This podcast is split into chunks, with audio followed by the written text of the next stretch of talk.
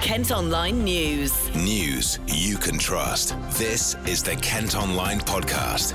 Ishmael Kawaja. It's Thursday, the 6th of June. Coming up, commemorations mark 75th anniversary of D-Day. All we had to do was run like hell and get up to the top of the hill, get over and then hide. Man pays tribute to cousin who died in RAF crash on D-Day. Both of these young pilots needed to be remembered for what they'd done and their efforts that they'd contributed towards the Second World War. And system to help problem gamblers isn't working. That's the way it is, unfortunately. You know, they think of more of profit than of people's health. Kent Online News. Events have been taking place in the UK and northern France to mark the 75th anniversary of D Day. More than 22,000 British troops died in the invasion by Allied forces, which ultimately ended World War II.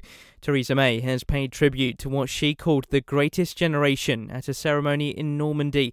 A cathedral service has also been held in Bayeux, the first town to be liberated from the Nazis in the summer of 1944. 93 year old Charles Bowyer was part of the top secret operation and now lives at the Royal British Legion Industries village in Aylesford. He was one of thousands of soldiers who travelled across the English Channel and landed at Gold Beach in Normandy. He's been telling Tom what it was like. The journey across, how how was that? How were you? That was not feeling? too bad. It's a bit rough, but we got some wet gear on, and uh, we we threw that in the river in the sea, and all you could hear was all this noise, and they were they were sending shells onto the beach. That, but all we had to do was run like hell and get up to the top of the hill, a small hill, and get, get over and then hide. uh, Now it's seen as such a momentous, It- massive it was. it- day. you- Did, did you realise that at the time? Did you did you know that it was Oh. going to be? oh yeah, Yeah, but I, th- I think we were. Well, I suppose we, we, we were very confident. We, we were going out to sort them. it wasn't quite like that. no, no, I guess not. No. But I was proud to be there, and I was happy to change my life at that time. Mm. I guess that did change your life massively, did it? Oh yes, Mm. I mean I was going to peace and quiet, and you know, not losing friends. And I carried on for the next twenty years with the military police. What was what was going through your mind at the time? Will I survive? Of course, yeah. uh, how long is it going to take? Uh, but we had a confidence in our unit that we were going to sort them out. And we'd been calm that night and we'd been in this cafe or something drinking, but it didn't happen. As part of commemorations for D Day, 94 year old Jock Hutton, who lives in Maidstone, performed a tandem parachute jump. He was in the 13th Lancashire Parachute Regiment in 1944. must realise that Harry and I both jumped into Normandy during the war. You know, so uh, this was a reincarnation of it. Quite enjoyable too. You know, we it's a changed world. You know, for, for military kit and so on. I'm surprised we got away with it in Normandy that night. Because we dropped into the Pegasus Bridge area during uh, the night of 5th, 6th of June, before, six hours before the beach. Like everybody else, you, li- you live for a wee while and then suddenly you get ba- battered a bit, and I did. And I had to be sent back to England.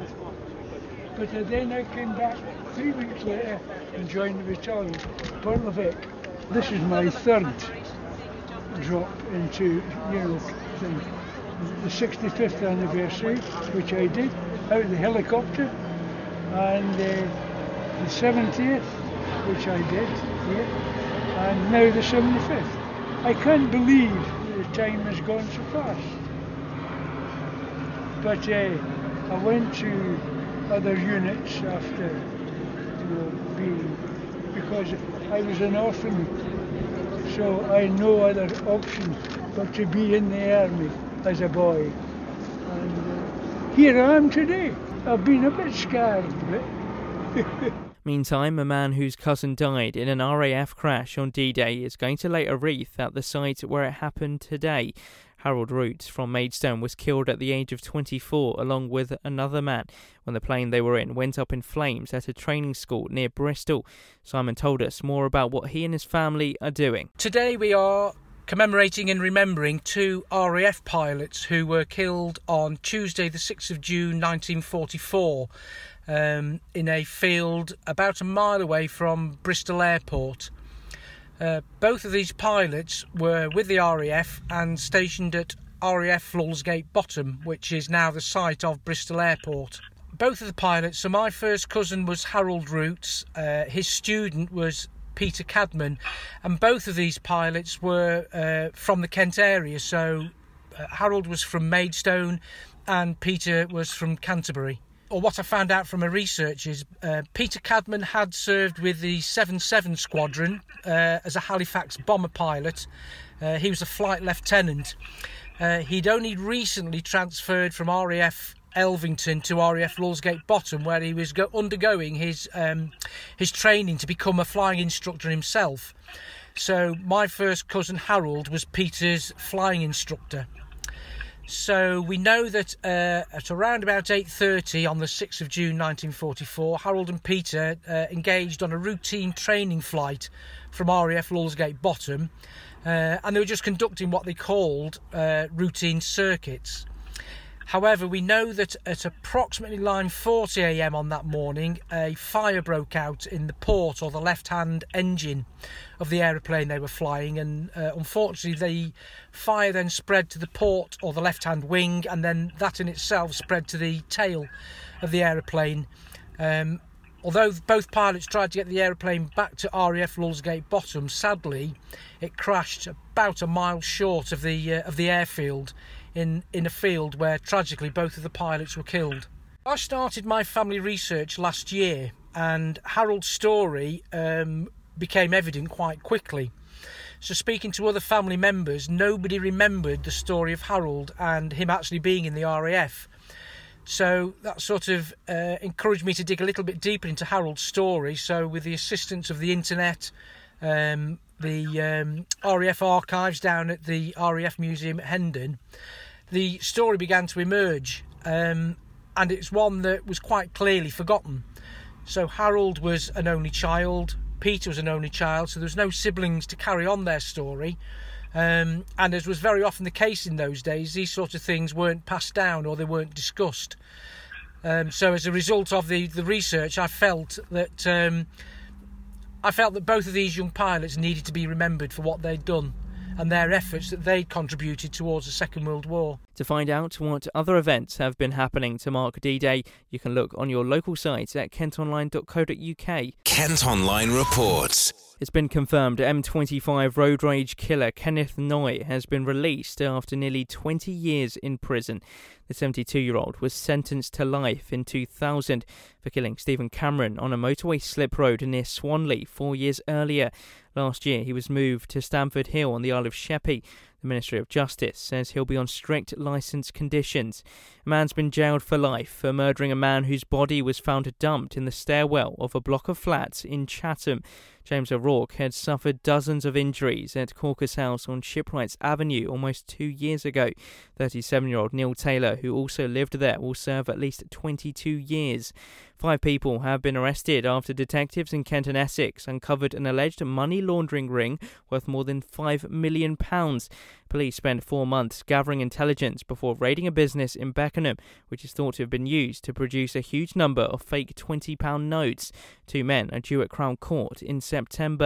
And undercover investigations revealed bookies in parts of Kent are not enforcing bans aimed at stopping problem gamblers.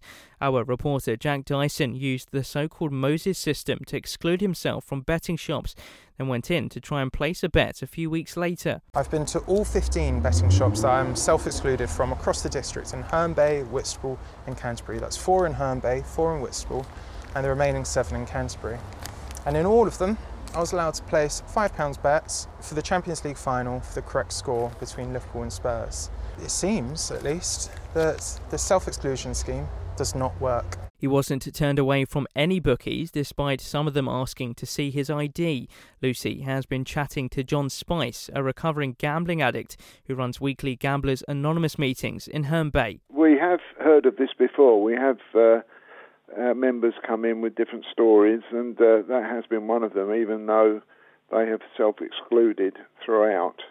I mean, that's always the first advice we give to, to somebody turning up in the state um, and uh, in action, as it were, with uh, gambling is to put physical barriers in the way, including self exclusion from both online and betting shops. Um, but I think it's because the betting shops have a t- high turnover of staff sometimes, and they choose to ignore it. Um, you know, it's uh, it, it, that's the way it is, unfortunately. You know, they think of more of profit than of people's health. And how worrying is it? Like you said, it's, it's the first piece of advice you'd give, but if that isn't really working, how much of a concern is that? I've seen um, people come in to GA uh, with literally nothing and uh, in a terrible state with regards to how they're going to overcome this addiction. And um, if if they're not being helped by the uh, gambling companies, it doesn't do us any good whatsoever, um, you, you, know, or them, because it just encourages them to feed the addiction uh, day on day. It's uh, it's so difficult. Um, it really is.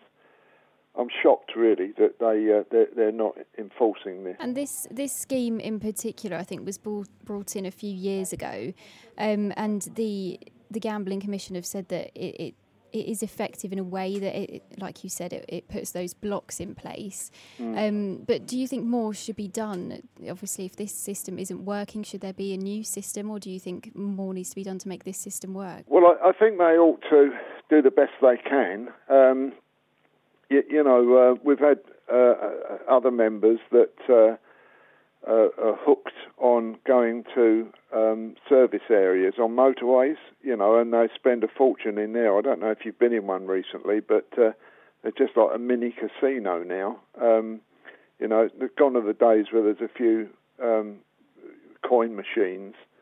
Uh, you, you, know, they, they, they are really, they've really invested a lot of money into taking money off of people. And he has, in fact, uh, excluded himself from several of these uh, service stations, and that seems to have worked. So that's one good thing, but uh, betting shops are a different matter, I believe. The Gambling Commission says it's now launched an investigation into the findings. Kent Online reports. A man who threatened a bar owner and bouncer with a toy gun in Folkestone has been jailed for 19 months. 50 year old Andrew Maloney from the Derrington Lid aimed the fake pistol at the men and pulled the trigger three times following a row at Gillespie's in January. Anti terror bollards are going to be installed at 18 locations in Canterbury by the end of October. More than 100 of them are going to block off the lower end of the High Street as well as the road near Fenwick and Westgate Towers.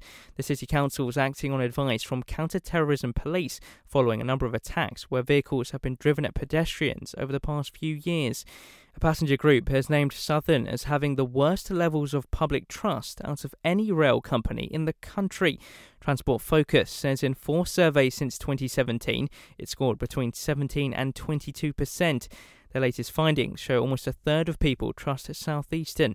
A dog has been rescued after getting wedged between two buildings in Dartford. Firefighters were called to help the Jack Russell Terrier in Devonshire Avenue. Crews managed to make a hole in a garage wall to get it to safety. She's now recovering at her home. And £11 million is going to be spent on doing up a shopping centre in Tunbridge Wells. Renovation work at Royal Victoria Place will get underway in the autumn and will include upgrading the flooring, fitting new seating, and pieces of art. It should be finished by next summer. That's it for now, but don't forget you can go to kentonline.co.uk for more news throughout the day. News you can trust. This is the Kent Online Podcast.